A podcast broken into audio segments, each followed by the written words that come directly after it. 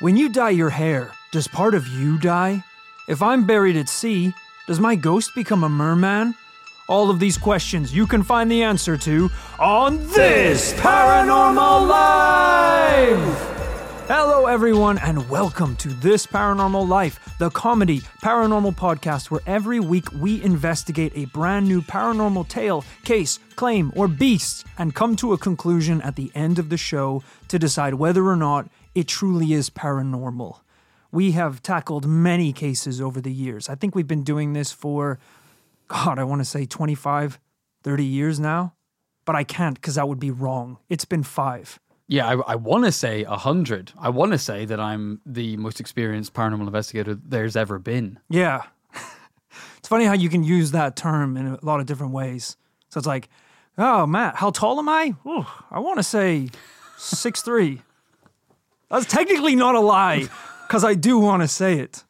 Right, but it's clearly not what anyone means. Yeah. Does my penis work? Mm, I want to say yes. No, that one didn't come out right. no, no. Let's unpack that.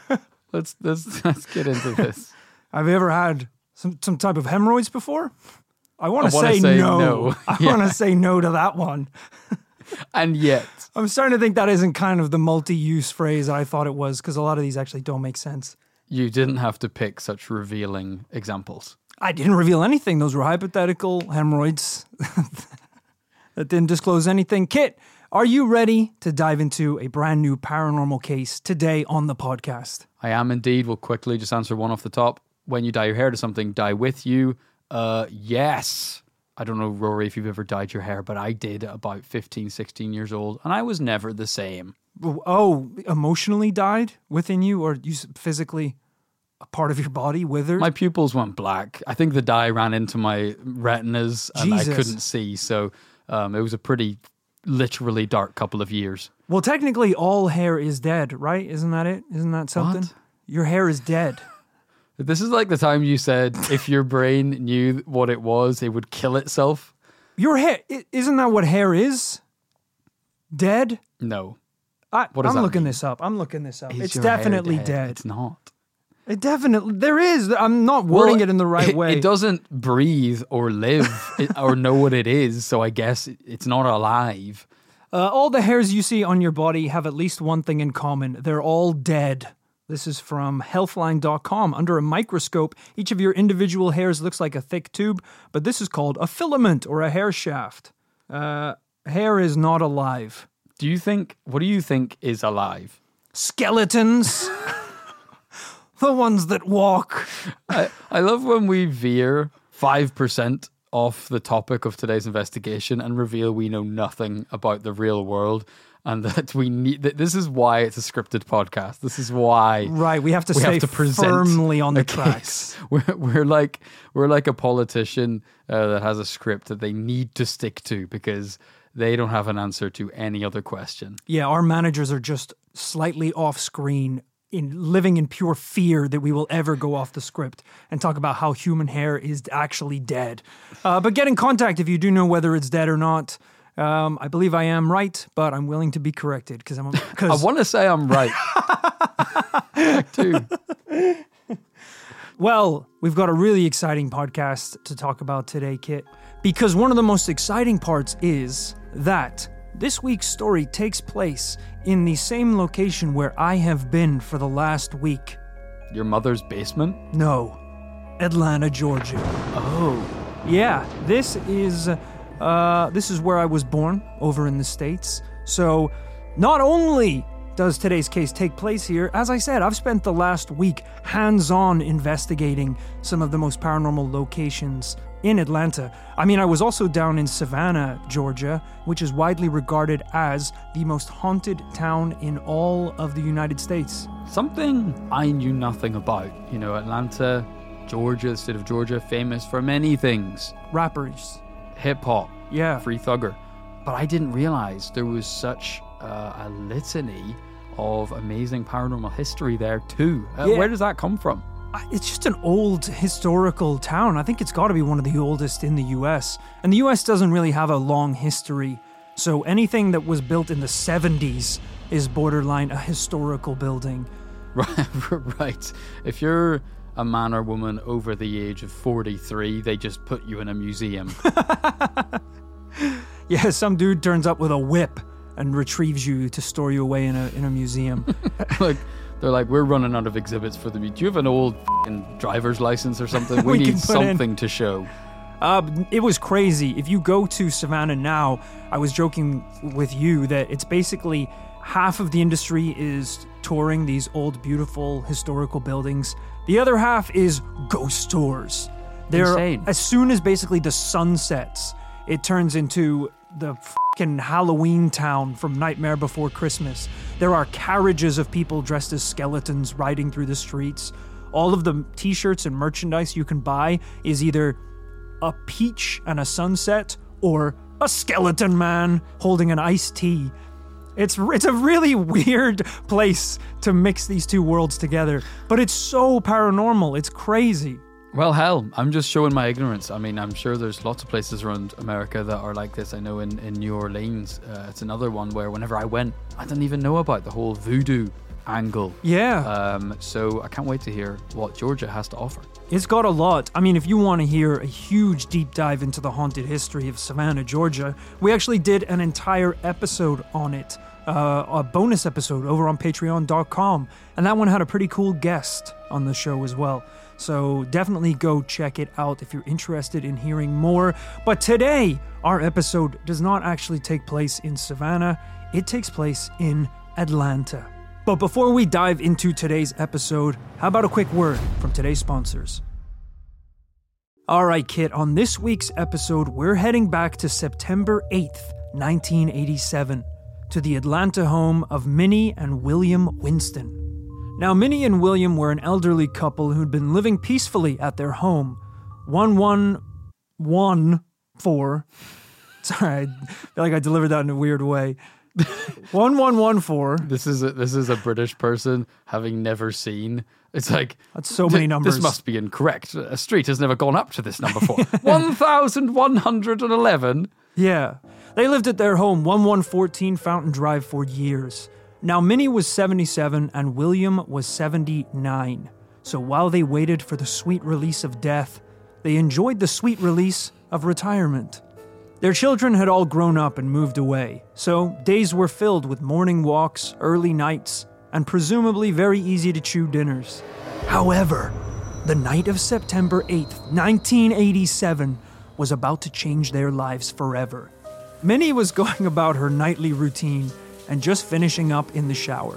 When she was finished, she stepped out, taking great care not to fall, because, as we know, she's 77 years old, basically made out of glass.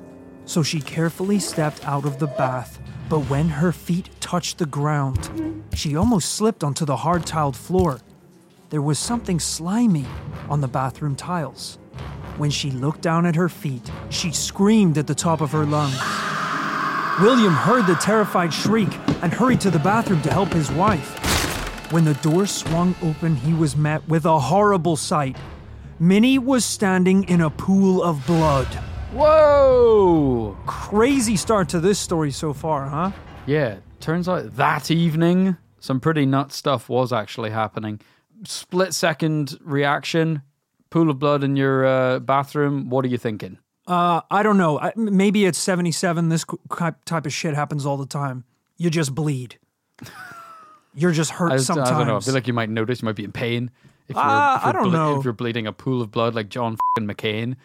yeah, a pool of blood, that's definitely So problematic. I was going to say maybe a, a wild goose th- flew through your bathroom window or something. And uh, but, but, but you're saying just mystery blood? Mystery blood. Yeah, you never had a bit of mystery blood, brother? I actually have, yeah. I'm very infamously bad at going to the doctors whenever there's anything wrong with my body. I think it must have been a couple years ago, for probably about a week or two. Uh, every morning when I woke up, there was just blood in my mouth. And I just kind of lived with that. And then it went away. Jesus, And it was just fine after that. So I never really found out what that was about. Yeah, that's the American in Rory. Just uh, that that's a bit of his American psyche, which has never quite left. It's like his leg gets blown off by a passing taxi. And he's like, Well, now I wouldn't want to bother the ambulance service because, well, that would be a pretty hefty bill. Uh, Yeah. So I'll just put a, a, a bandage on it and Yeah, I'll, I'll take care of things myself. Until that Patreon money gets a little jump, old Rory's staying far away from the hospitals. right. But I've never I've never oozed this much blood before. I mean, if there's a leader on the floor, you're not long for this world, I assume. No, we only have a couple of liters. Is that true? I, I want to say five. I'm not a serial killer, but we have exactly five liters of blood. That's how much I got out of him. It's- I want to say I'm not a serial killer, and that's what I did say on trial. I'm not a serial killer, but 4.5 liters if you don't warm up the body beforehand. Hey Siri, how much blood in a human body? and you're on a list. Yeah, it just Google mapped me to the nearest prison cell. I think this is kind of a loophole where I have to arrest myself. Um, apparently it's between 4.7 and 5.7 liters of blood. Your boy was worryingly on the mark, right? That was really close. Uh, side note, do you think you could ever drink enough liquid to match the amount of I thought blood? you were going to say blood. Okay. no! Like, do you think you could drink like three, four liters of milk? So you would technically at that point be half milk, half blood? You'd be some sort of cow man. I am become cow man. But wait, humans are 60% water, right? Your mind is getting blown. Is- Where? Where's the solids? Where's the fucking bones? Where's the solids? All I am is just I'm milk. 99% milk. I'm milk, water, and blood in a apparently in a balloon shaped like a man. I'm trying to think what is the most liquid I've ever drunk in in one go. I mean, you've probably throughout your troubled troubled youth played the game uh, Edward Cider Hands, where you uh, sellotape two liter cider bottles. Yeah. And I mean, Yeah, back yeah. in those days, it was nothing for a 16 year old to tank two liters of Tesco dry cider. So Yeah. That's probably the most liquid I've drunk in like a short space of time. Because if you do two, that would be four. Four if you drank liters, both hands, almost the same amount of blood. now you would you'd have to That would explain pee. why I blacked out. no, that if it, the, the fact that the police normally measure your blood alcohol level is pretty bad if you have as much cider in your body as you have blood. that can't be good. Uh, anyway, let's get back to our story. William ran upstairs into the bathroom, saw a huge pool of blood on the floor. He cried out, Minnie, where are you hurt?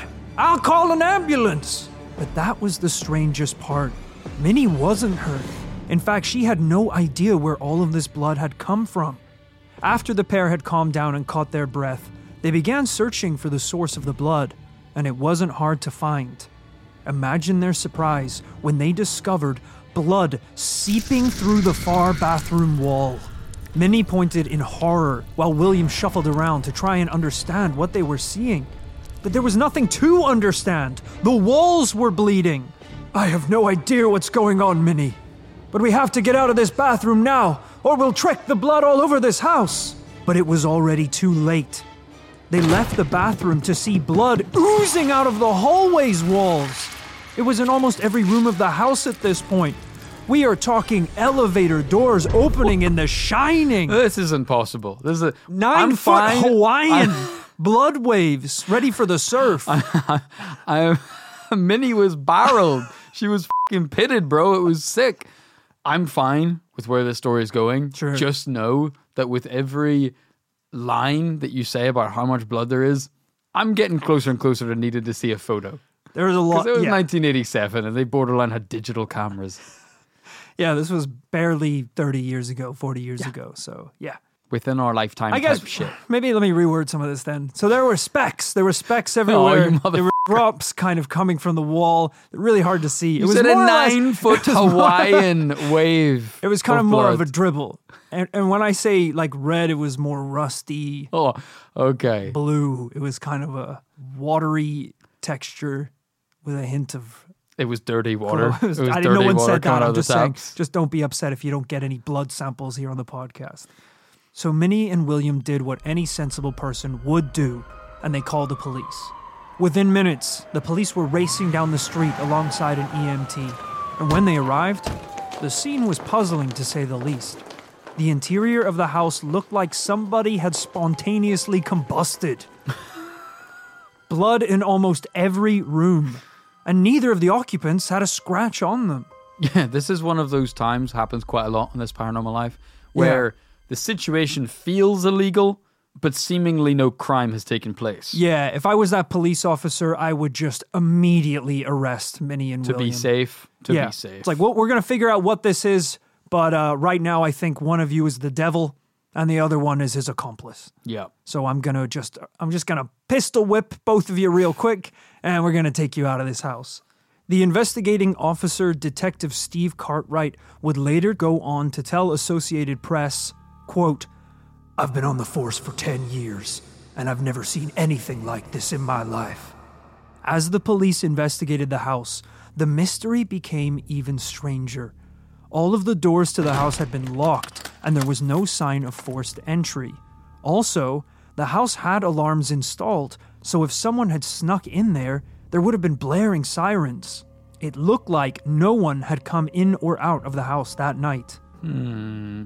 Also, ignoring the issue of who did this, they still had no idea of how this even happened at all. Blood pouring through the walls? That's not something they teach you how to deal with at Police Academy. I will say so far, pretty impressed by how the Atlanta Police Department have got on in this situation because uh, they must train the police here in the UK with how to deal with such a thing. Because, in my experience, in this situation, they would um, show up and within 15 seconds go, Nothing I can do to help you. Sign here to say that we came, and uh, we'll see you later. Yeah, do absolutely sweet f- nothing. All right, what I'm going to need to see, Rory, is that uh, we need to see some progress here. We need to see that samples were taken. As we say, this is quite modern. We need to see that samples were taken. Yeah. We've done a DNA test on this blood to try and find out what the hell is going on. I do love the idea of one of these police officers coming back to the station, and the other guys are like, Did you get a blood sample? And they're like, Oh, yeah. Dump six liters on the countertop. Yeah, we got a fucking sample. Is that enough for you, egghead? Because I got six more liters in my car. This is like a forensic investigator's dream. Usually they're begging for a bit of jizz That they're not. they're not. or some kind of hair, which is dead, by the way. it's true. skin flakes. They are looking for Semen. a tiny, a ti- no, there's a tiny fleck or fingerprint or whatever. Whereas these Okay. motherfuckers basically opened the door and a red wave washed over them. They've got a, a Starbucks Trenta-sized cup full of blood. Yeah. But as you said, there's only one way to get to the bottom of this, and it's finding out what this stuff is. I mean, the only real explanation the police officers could think of is that this isn't blood. It can't be blood. It must have been some sort of nasty, rusty water that had been building up in the old pipes of this house and finally just burst through the walls. You gotta do like in all the kind of old school police and army movies and shit, where the most experienced person holsters their gun for a second, kneels down on one knee, dips two fingers in the blood, and tastes it. Uh, Yeah. As if they have tasted every type of thing on earth, and they're like, "Yep, it's definitely blood." Yeah, you gotta taste it and then say something kind of ominous and ambiguous like, they've been here. Yeah, It's like, doesn't really. still fresh, something yeah. like that. yeah, yeah, yeah, yeah. Well, these were professional men, so luckily they didn't do that. But what they did do was they did take a sample back to the lab to examine it to find out whether or not this really was blood. Because basically, none of them believed it was, but they did Minnie and William the courtesy. And would you believe it, kid? Can you imagine their surprise when the results from the lab came back? If this isn't blood, I'm gonna roundhouse kick you in the head. Not only was it blood, Okay. but it was human blood. Okay. To make things even more confusing, the blood type was O, and both Minnie and William were type A. So it's blood, human blood, and human blood that couldn't have come from Minnie or William. Yeah, this is disappointing for the police because they were hoping to just not have to care about this, and unfortunately, they do. Yeah, best case scenario, it's a fucking. It's, Gatorade. Yeah, great. It's red Gatorade. They spilled it down the walls. They're both senile and they didn't remember that they spilled Gatorade. And then they're like, "Okay, uh, what did you what did you get back?" It's like, This is the same blood type of a man who went missing five years ago. yeah, yeah, yeah. This is the missing evidence in the Crown Cranmore case. Yeah, it's, it's- like ah, for, It's like, I don't, I don't know how to tell you this. It said it was Abraham Lincoln's blood. I don't- what what that means, I don't know. The police had no idea what to do with this case. In the end, they decided the only thing that they could do was appeal to the public to see if anyone else could explain it. So, on September 10th, 1987, the Atlanta PD held a press conference where they talked to the public about the case. Ladies and gentlemen, this is a very unusual case indeed. We got a house full of blood that doesn't belong to either of the occupants. If anybody has any information they can pass on to help our investigation, please contact the public tip line. Thank you. Now, of course, this was a huge mistake. You can't just say you have a crime scene where someone exploded like a water balloon and not expect people to want answers. Overnight, the story was picked up by local papers, and in the following days, even made headlines across America. Kit, I have one of those newspaper articles right here for you to take a look at. This was just after the story went public. All right, thank God I've got some physical evidence for um, our description of what we, what we've heard has gone down in Atlanta. In this case, we've got a photo up top with uh, Minnie and Mickey. What was his name? William. Will, with the headline Police have, quote, never seen anything like human blood splattered home. Yeah.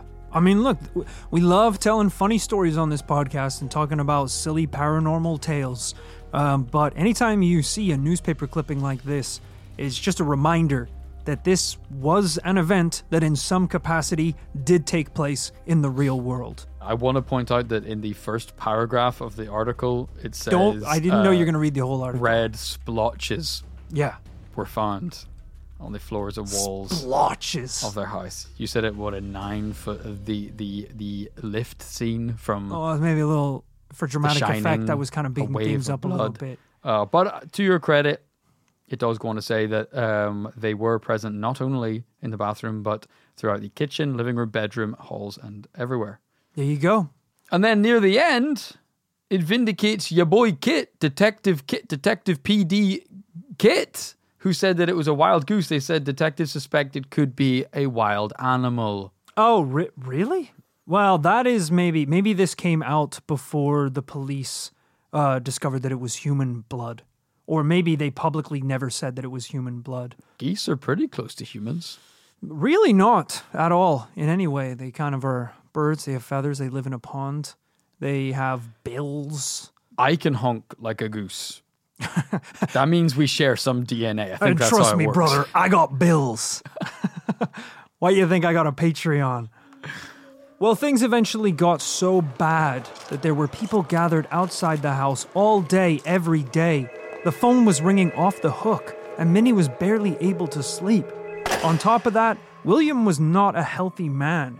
He was just months away from turning 80 and needed to be on a dialysis machine. It took Minnie yelling at the crowds to piss off for the visitors to finally disperse.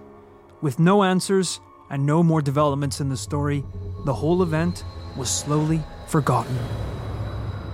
We have seen uh, that kind of behavior from the public in the past. Um, I can't remember the name right off the top of my head, but we had a house in the past where what the f- happened? Did Jesus' face show up in a tile or a pancake or something? Yes. and then or uh, Mary, Mother Mary's? Maybe it was and, Jesus's. and people went nuts. Yeah. People went absolutely nuts, and they started charging into the house. It was a whole thing. People love this kind of uh, paranormal tourism, it's a lucrative business. but we will condemn it in this case because um, Yeah. it feels wrong to pay to want to see this thing just for a fun little afternoon out, and then just while you're trying to take photos of the splotches of blood, there's an old man in the corner going, "I'm tired." Yeah, And yeah, like, yeah. Shut up, Grandpa.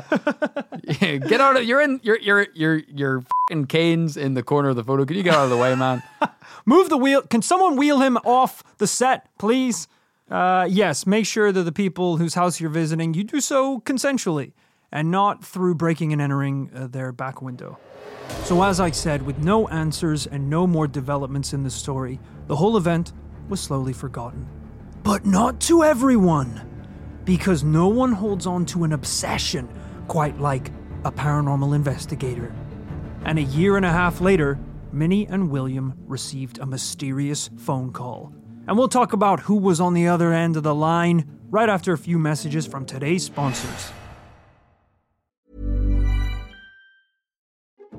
Every now and then, Rory and I come across a podcast that we simply have to tell you about because we know that TPL listeners are gonna love it. That's why I'm so pleased to say that this episode is brought to you by the Luke and Pete Show. This is pretty cool because Luke and Pete are friends of ours and they just happen to also be podcast royalty. The Luke and Pete Show is one of the top ranking podcasts in the UK comedy charts. Oh, yeah, and if you thought this paranormal life is crazy and chaotic, this show has absolutely no rules. Unscripted, unplanned, unsupervised. I think the only rule is that it is technically, legally, a podcast. Every Monday and Thursday, Luke Moore and Pete Donaldson bring you the world's strangest stories. From Luke's belief in UFO conspiracy theories Hello. to Elon Musk's latest attempts to be cool. The Luke and Pete Show community is a broad church, and everyone's welcome. I am personally highly invested in Pete's journey to importing a vintage Toyota Century limousine from Japan. I think last time I checked, he got the car and didn't have keys for it, so uh, I'm looking forward to what the next bad thing that happens is. Yeah, I don't know a lot about cars, but I think keys are pretty important to the whole machine. Right? Listen now wherever you get your podcast. The Luke and Pete Show every Monday and Thursday.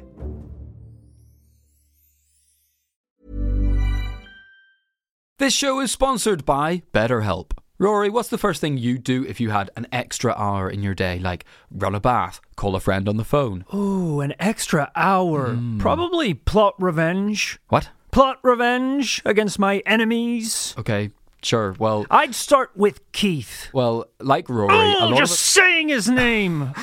A lot of us wish we had more time. But if we had it, what would we use it for? In life, the best way to feel like we have time is to prioritize what's most important to us and make time for it. Therapy can be a great way of looking inward and setting those priorities. hey, I've got a priority, brother. Priority mailing this bag of dog poop to Keith's front door. Honestly, prioritize literally anything else. Therapy can help you gain life skills, set boundaries, and communicate better. Well, I would like to communicate some thoughts to Keith. If you're thinking about trying therapy, though, why not start with BetterHelp? It's all online, so it fits beautifully around your lifestyle. All you gotta do is fill out a questionnaire, and kablam, they match you with a licensed therapist, which you can, of course, change at any time. You can learn to make time for what makes you happy with BetterHelp. Visit betterhelp.com slash paranormal life today to get 10% off your first month. That's BetterHelp, H E L P dot com slash paranormal life. Thanks, BetterHelp. So, as I said, Minnie and William received a mysterious phone call one evening. The name's Kurt Rowlett. I'm an investigator and I also play in a rock band. Leave these people alone. Leave these people alone. Stick to rock music. These people are old. I think you said they're nearly dead. I said I'm an investigator. I'm a paranormal investigator. and I also, yes, play in a rock band. if you're not in fucking Bon Jovi, shut up about the rock band. No one cares. That's not important. It's not important who cares about my music. Unless you want to hear a song. New record out in April. like and subscribe. But I'd like to talk to you about the house. Yes, of course. Uh, what do you want, Mr. Rowlett? Well, I know the police didn't uncover any answers, but they're not looking in the right places. You see, I'm a paranormal investigator. I think what you could be dealing with is something supernatural. Now, Minnie had been approached by a lot of people to investigate the house, but something about Kurt Rowlett felt different. However, she only had bad news to tell him. Well, I'm happy to answer any questions, Mr. Rowlett, but I'm afraid you'll be disappointed. There was no blood in the house. Are you quite certain, Mrs. Winston? I have the police report right in front of me. It says it here in black and white. Human blood, type O. I don't care what that silly piece of paper says. It can't have been blood. I've thought of every explanation, every possible cause, and every justification, and it just doesn't make sense. So I've made up my mind. It can't have been blood. Pretty crazy. This is the only way that Minnie and William are able to deal with it is just mentally decide, She's a blood truther? yeah, She's just, It didn't happen. Nope. yeah. No. this is her on the dock. They're like, you killed him. you killed a home intruder, and that's his blood. No. Can't have been. I'm a nice old lady. You beat him to death with a, an iron, a hot iron. Yeah, I feel like I've definitely done that before in my life where I've done something so embarrassing that I'm just like, that never happened. Hmm. Maybe it wasn't me. yeah, maybe that was a dream. And a lot of That people was my me- brother Colin. Yeah. Yes, I'm sure of it. And if you kind of mentally reinforce that enough times, you can almost forget that it was real until every night when you can't fall asleep and you relive every bad thing that's ever happened to you in your life. Yeah. Whenever you get to this age, whenever you're pushing 80, beyond, We're talking about me and Kit, by the way. We're a lot older than we let on. yeah, our voices kind of belie our appearance and, and our biological age. Um, whenever you're that age, I say anything goes. If you've got that far, whatever your coping mechanisms are that get you through life, I'm like, go for it. Well, not everything. It, like what I'm saying is, if you get to that age and you're like, the doctor's like, uh, you need to stop eating butter or else you're gonna have a heart attack Right. today. I respect your right to say no. Okay, right. Butter is good for me. right. Uh, fill in the blank. Uh, you know, whatever got you this far, keep doing that. Oh, I see. Because it's obviously something's worked to get you that far anyway. So, Yeah. So in in Minnie's case, she's like, I have thought about it, and I've decided that it wasn't blood because I need to enjoy my life, and I don't want to believe that there was blood in my house. I'm like, yeah, go for it. if you make it 77 years without having something this devastating happen, yeah, I'm just going to ignore it. Go off, Queen. Get out the Febreze, get out the paper towels, and move on with your life. Yeah. If I get abducted by a UFO and then shot out of it into a lake, and I come home that night to my family uh, as an 80 year old man, dripping wet, and they're like, Grandpa, what happened? I'm like, Nothing. What's for dinner? They're like, There is green goo dripping out of your anus. Always has been. Is it corned beef this evening? You know, I'm taking that to the grave, which is probably in a couple days. Your hands are shaking. Too much to eat the, the fucking beef. Well, even though Minnie had convinced herself that it wasn't blood, the police results didn't lie. Reporters and investigators like Kurt Rowlett would continue to try and solve the mystery for years. And while no concrete answers were ever found, there were some interesting theories. The first the Winston's daughter was a nurse, so it wasn't beyond the realms of possibility that she had gotten her hands on a big old bag of blood. Why? With the right motive, Kit, she could have put on your detective hat. A pipe is optional. She could have snuck into her parents' place and splashed blood all over to make it look like blood had appeared from nowhere. Possibly to make them look unfit to care for themselves so she could swoop in and take charge of the finances or maybe the house. But I appreciate that as a tall Just claim. wait six months. They're almost dead. It's too long. I gotta do some Scooby Doo shit. Uh, okay. I understand that there's a potential motive, maybe. Yeah. Here, but I, I don't know. I mean, sure, their daughter could get her hands on blood because she's a nurse.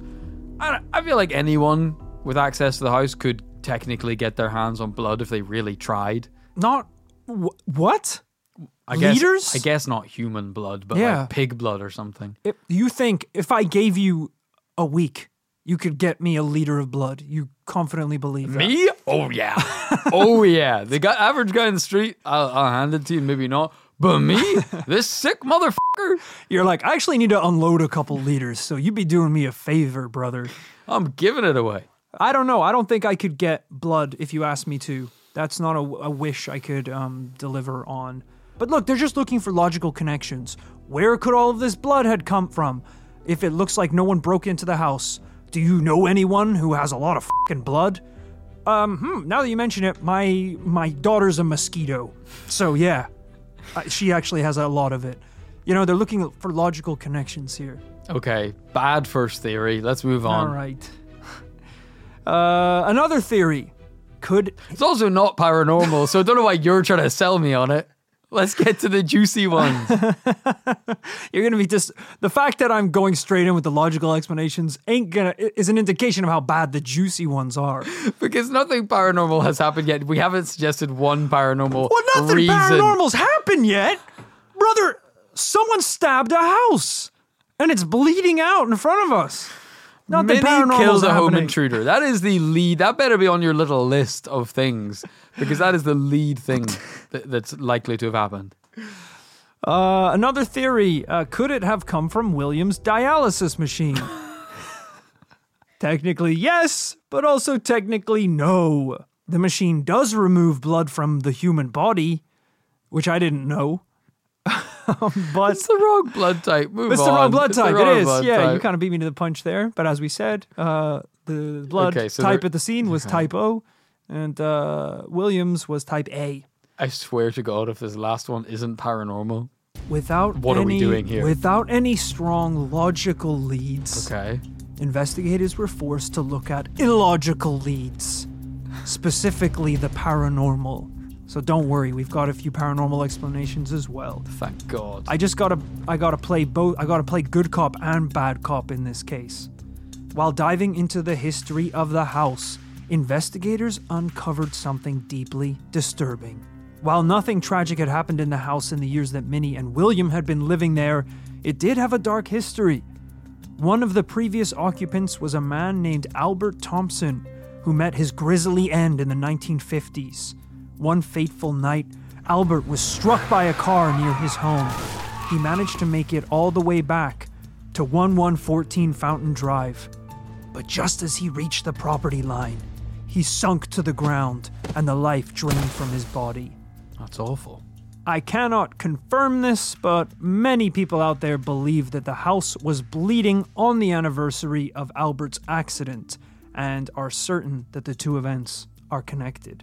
I see. So we're saying that the kind of uh, ghostly, deathly memory of Yeah. Albert on that fateful night, his unfinished business here on Earth was converted into a standard kind of this paranormal life ghostly energy that resides in the house to this day.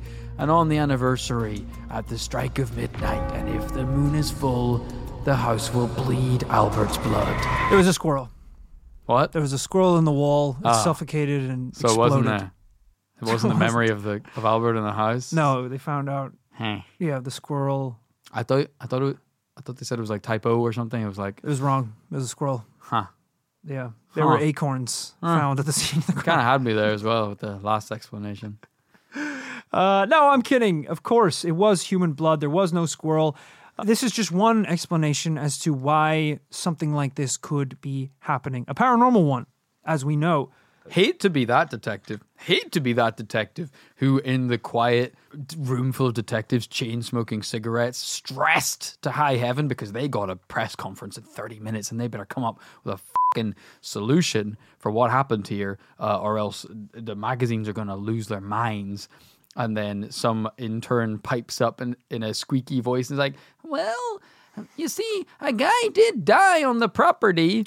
They all turn around. They can't believe what they're hearing. And maybe his ghost to this day. Ah! They throw him out the window. They're like, anyone else got any bright fucking ideas? Yeah, that's the exact same dude who in the apocalypse movies would be like the scientist who needs to warn the president. And they're like, Mr. President, Mr. President. Right, squeaky little voice. Yeah, yeah, yeah There's like yeah. guards like holding him back. He's like, Do you understand the uh, level of clearance you have to have to even set foot in this room, son? It's like, Please, I must take a look at my spreadsheets, Mr. President. They pistol whip him. Yeah. pff, yeah. uh, very similar, very similar situation here. I'm sure some paranormal investigator uh, was trying to explain this logically, as we just heard. These are obviously connected. But uh, Kit and I know firsthand paranormal investigators aren't welcome at a police station. They made that abundantly clear to me. Yeah, we try about once a week to sneak in using a variety of mustache and glasses based disguises, but Yeah.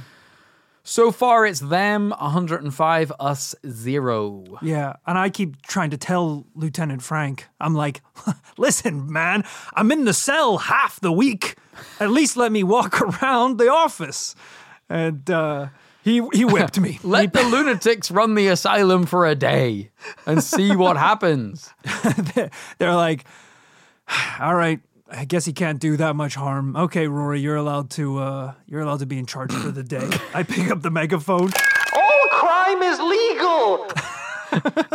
Tonight is purge night. Oh god, put him back in the cell. you somehow find a button that releases all prisoners, Joker style. Fly, my pretties. All right, kid. Well, as we approach the end of our investigation, I think it's it's smart to take a step backwards here and look at this phenomenon that we're actually talking about, bleeding walls. This isn't something that necessarily we've covered on the podcast before, but believe it or not, this phenomenon is much more common than you may think. For example, in 1988, residents of a home in Wisconsin suffered through nine months of devastating paranormal activity after purchasing a used bunk bed. I don't know why that's such a funny object to be cursed.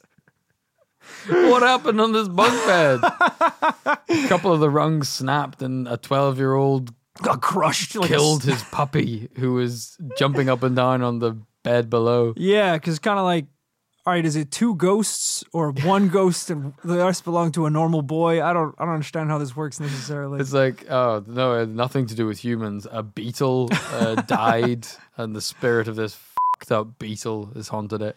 This paranormal haunting included ghosts, strange noises, and lastly, the claims that blood started seeping through the walls. I'm starting to think the bunk bed had nothing to do with it. That feels like a, a coincidence type thing.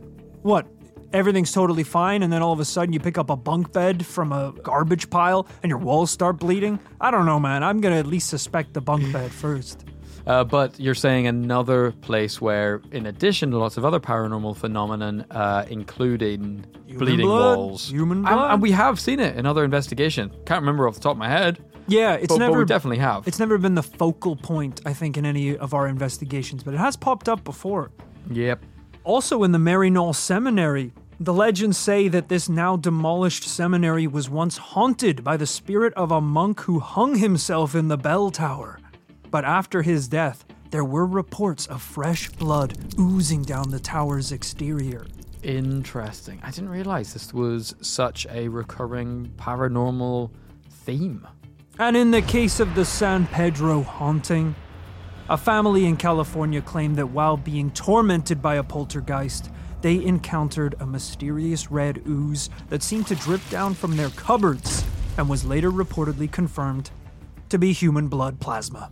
Jesus, and and I mean this is the uh, that is the crux of of whether this is truly paranormal or not, isn't it? Is whether it is real because I, I'm sure that this is a pretty common theme. You know, if you look at stories, even like I don't know, Sleepy Hollow or something like that, the idea of like.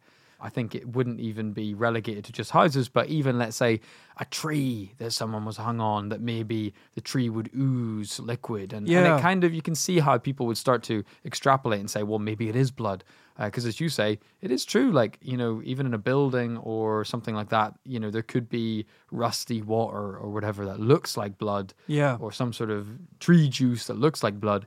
Um, what separates this story is that it is allegedly human blood. Yeah, I mean, I don't know a lot about how those type of lab experiments work, but I'd like to think they'd be able to tell what's blood and, And what's what maple syrup? Yeah. Yeah. essentially. I mean, whether or not they can decide what type it is or where it came from or the DNA of the person, sure, maybe that's a little harder to tell. But if I give a guy a, a f- pint of milk w- that's got strawberry Nesquik in it, enough to turn it blood red, and I also give him a test tube of human blood, I'd like to think they'd be able to tell the difference quite easily. But I mean, devil's avocado here, you bring up strawberry Nesquik. If the crux of our tale today is a, a substance turning up in a place where it shouldn't be with no probable cause, namely blood, mm-hmm. Is that enough to be paranormal? If it were strawberry Nesquik and we did this whole investigation with detectives coming to test it and they go, it is indeed strawberry Nesquik, but the problem is, Minnie and Will have never owned Nesquik powder. no one yeah, they yeah. know has ever brought a glass of Nesquik into the bathroom, and yet there Right. was Nesquik all over the house. It's like, okay, is that Is that paranormal? It shouldn't be there. There's no reason why it's there. Yeah, it's like uh, if you go home one day and you find Monster Energy drink in your toilet. Yeah. It's like, is that paranormal? I That's mean, pretty f- dumb now that you say it out loud. Yeah. it shouldn't be there, and I didn't put it there. so, So, so unless is that paranormal? unless the future ghost of Rory, who overdosed on Monster Energy, died in that toilet, um, You, you, you're right. Why the, is it? The blood is doing a lot of heavy lifting here. right? uh, making it a lot spookier because I, I guess it's the process as well here. In the story, uh, they talk about the, the walls bleeding, Hmm. essentially, this stuff coming out of the walls and covering the house. Is that dramatized? I mean, it's in the newspaper reportings. Well, but you dramatize the hell out of it. I don't know what you're talking about.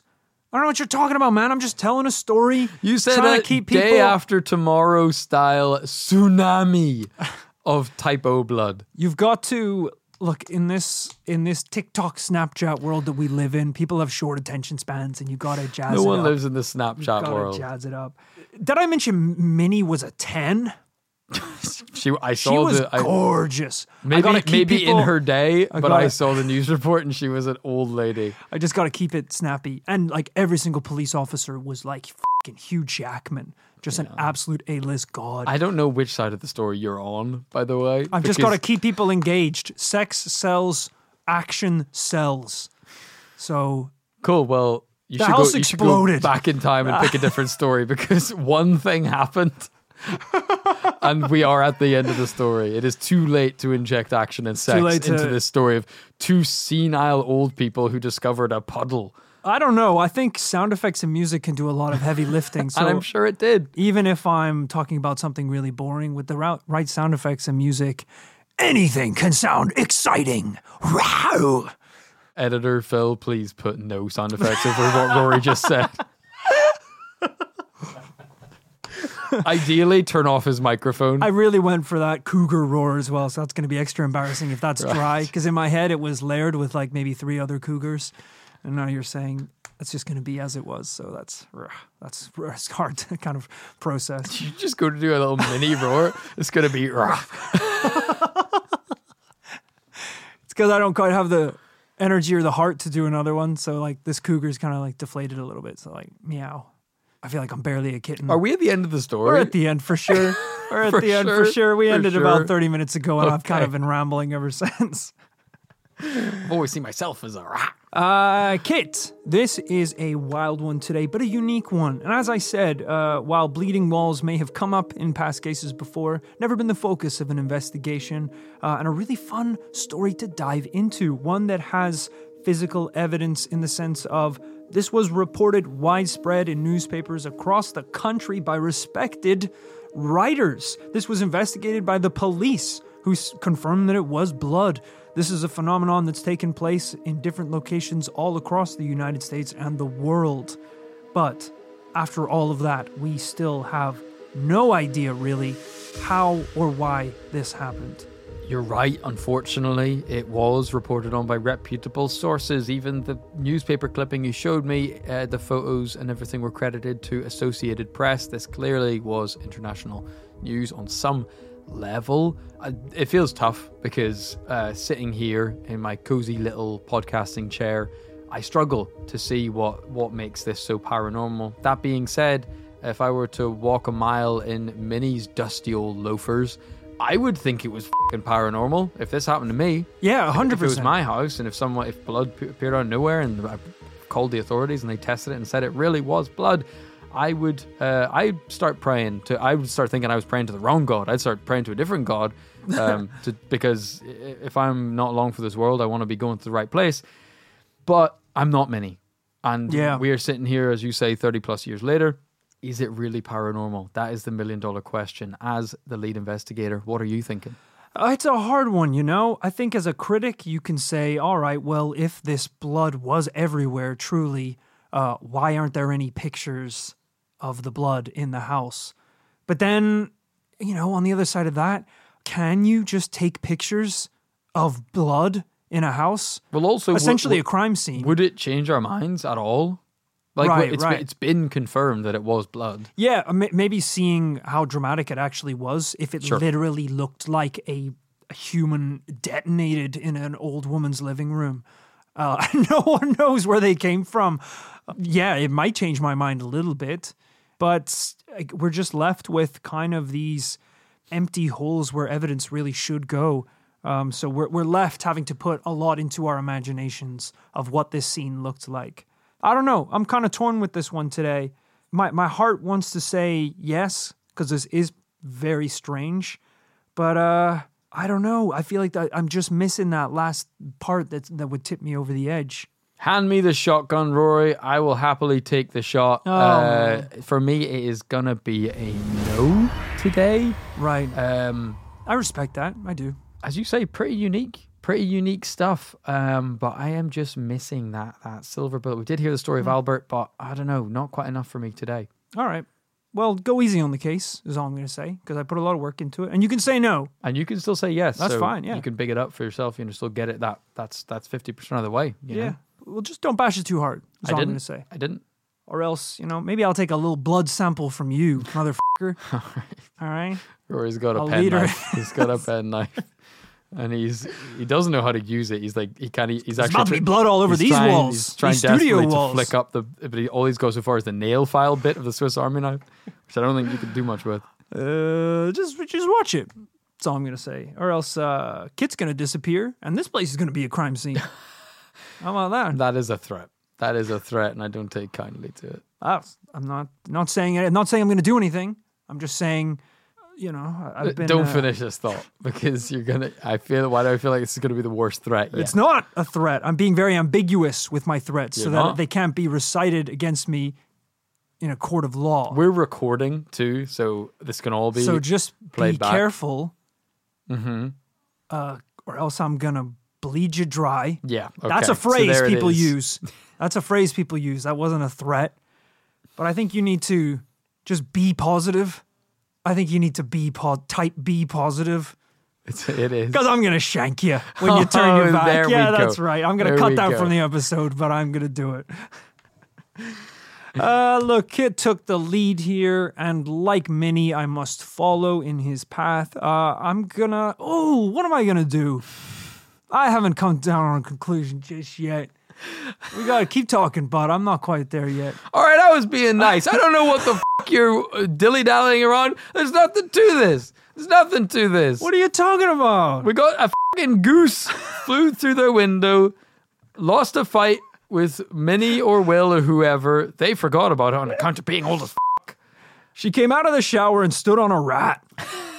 the rat exploded and it got stuck on her foot. She couldn't see it, but the blood was everywhere. Um, I'm gonna go no. I'm gonna go no. I'm missing t- too much, too many pieces of this story to confidently say uh, that this is paranormal. I mean, it's been investigated by other paranormal investigators. No one's been able to come down on a conclusion or an explanation. Even the the claims about the guy who passed away there long ago barely is a reason why this should be happening. Barely. I mean, he it- didn't get like he didn't die building the house. He didn't get crushed by a wall when it during its construction. He was just hit by a car and I think died on the lawn. Yeah, I mean, if There should be no reason why every by that measure, every house on Earth is haunted. Someone has died near any house on Earth. Yeah, absolutely. So unfortunately, uh, this week on the podcast, it's going to be a double no for the Bleeding House of Atlanta. But hey, what a fantastic case. An excuse to get back to Rory's ancestral homeland. Hell yeah. Let me tell you, I uh I've always felt like a bit of a nomad. Okay. Um, you know, I was born in Georgia, over in the States, didn't spend a lot of time there. Moved to Northern Ireland, moved to London, Wales, lived in Toronto for a while, kind of all over the place. So never really felt like I, I had a proper home. Till I went back to Georgia. Till I went back to Georgia Your voice has changed. this month, and it was it was fantastic. Uh, Southern hospitality is a real thing. Everyone was so sweet, and I drank peach iced tea, and I smoked cigars in a rocking chair. You mean to tell me that you you had a better time in Georgia than you did in uh, Newport, Wales, Rory? I'm finding that a little hard to believe. Uh, and the bitter north coast of Northern Ireland. It's it's funny because we always say that um, people kind of give LA a bad rep because they say people out there are uh, nice, but it's all really fake. Right, fake nice. How about just not nice at all? How about real meanness? Because that's what you get in the UK. Is just real mean people. Uh, so I'll take fake nice any day. But my point being, uh, Georgia was real nice. Okay. It was a very. It was the ultimate And not combo. real nice, it wasn't real nice. the, Well, it was real the, nice as people well. being nice was real. Yes, it really was. So I had, I had a lovely time. I felt like I was kind of returning to my home planet. Uh, it was fantastic. So definitely, we'll be looking for more excuses to visit Atlanta and Georgia and Savannah, both physically and on this podcast. Well, we'll talk about it a little bit on the after party, but a lot of the most haunted places in Savannah, like uh, the Moon River Brewing Company and the Pirates House and the 1790 Inn and Restaurant, these were all locations we investigated on an episode, a bonus episode of the podcast. And I went to them. I went to almost all of them on my last trip. Yeah, well, maybe we'll have to loop this kind of thing in where we do a, a bit like our pub crawl of London, checking out the most haunted locations in the city. Maybe we could do such a thing. Yeah, I think there's an in the actual service in Savannah that is just a haunted pub crawl Got you. where they just take you around all these incredibly old haunted buildings uh, and you get to drink, have a few spirits with the spirits. So, as I said, a double no this week, but hell, a great case. I hope you guys enjoyed it. I know I had a great time hosting it. Thank you to Amy Grisdale for researching and Philip Shacklady for editing. I'm going to be talking about all the crazy details of my trip to Georgia and Savannah on the after party this week. So if you want to check it out and hear all the gory details, uh, Gory on. details. Mm, Things got gory. Well, I got the sunburn of a lifetime. Okay. So there's your first gory detail. I became a paranormal monster, basically. Because every night I was covered in so much aloe vera gel, I was like some sort of X Files slug man. The slug man of Savannah, they called me. And you guys know that when Rory went to the Braves game and they won, he went Dr. Jekyll or Mr. Hyde mode. I can't remember which one is the bad one, but he went that way. There must be Mr. Hyde because Dr. Jekyll is the doctor. They're both pretty formal, to be fair. Yeah. Dr. Jekyll or Mr. Hyde. It sounds like it would be like, please, Mr. Hyde was my father. I'm Dr. Jekyll. Let me find out. Jekyll is a kind and respected English doctor who has repressed evil urges. So Jekyll good, Mr. Hyde bad. Yeah. Very confusing. Rory good, Mr. Powers bad. yeah. I feel like if you're going to have a whole evil side to yourself, you should call it something very distinct so people know. right. So it's like, hey, D- don't don't call your fucking uh, Green Goblin persona Martin. it's like, yeah, if I have a few too many Jaegers, Martin's gonna come out, Right. And then was he like, ninety minutes Is he later, fine? you're shanking people at the pub. That's not okay. yeah, you got to be like, hey, uh, half the time I, I'm Dr. Jekyll. Sometimes I drink this little potion and become Zancorno. right? Yeah. No one's getting Zancorno mixed up with the good guy. Right. It's like, oh, who's coming out tonight? Oh, um, Steven, Claire, and uh, Zancorno. It's like, Right. all right, he's the bad one. Yeah, I might stay in. He's fed up. Uh, thank you so much for listening to this week's podcast. If you want to hear more from all of our stories about uh, going on trips to haunted locations and about the podcast and the production, head on over to patreon.com forward slash this paranormal life. You're going to love it over there. There's some incredible bonus content, including extra weekly episodes, hmm. extra monthly bonus episodes, exclusive merchandise in the form of limited edition sick ass cult coins. And one of the other cool things you can get over there is a shout out right here at the end of the podcast. Let's get into it.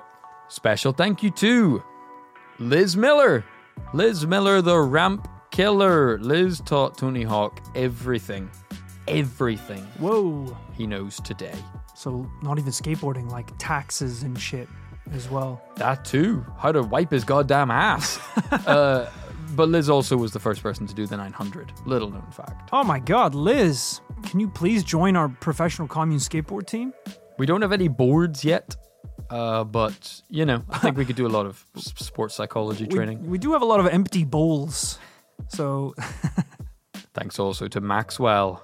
Maxwell, you are definitely needed at the commune because our wells are bone dry.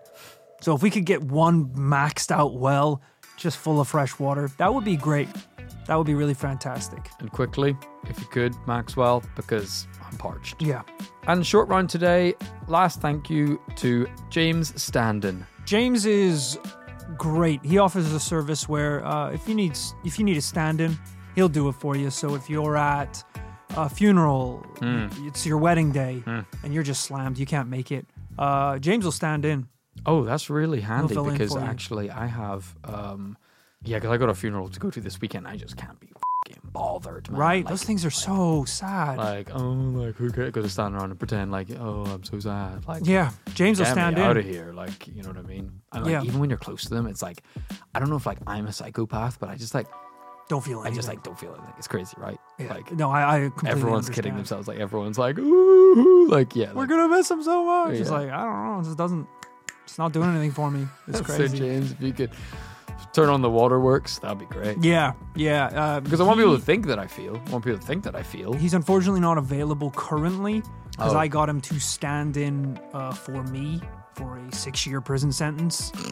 so, so he gets out in about 13 months, and then he'll be back ready You're to stand a in. mafia boss. Someone took the fall for you. I'm the reason you're going to a funeral. Let me just say that. Uh, thank you so much for everyone who listened to this week's episode of the podcast. I had a blast hosting this one. I hope you had a great time listening to it. As I said, head on over to patreon.com forward slash this paranormal life for all the extra goodies your heart could ever want. And until then, we'll see you next Tuesday for a brand new episode. Bye bye!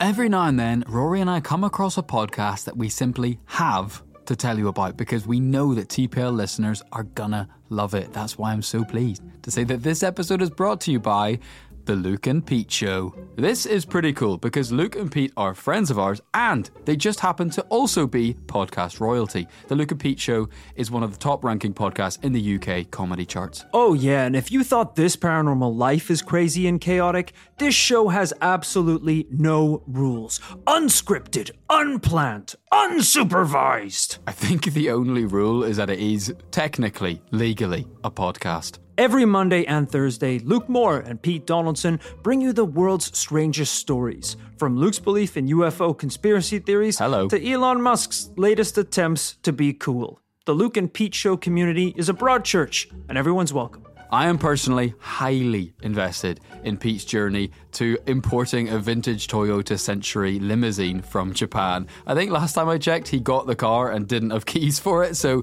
uh, I'm looking forward to what the next bad thing that happens is. Yeah, I don't know a lot about cars, but I think keys are pretty important to the whole machine. Right? Listen now wherever you get your podcast. The Luke and Pete Show every Monday and Thursday.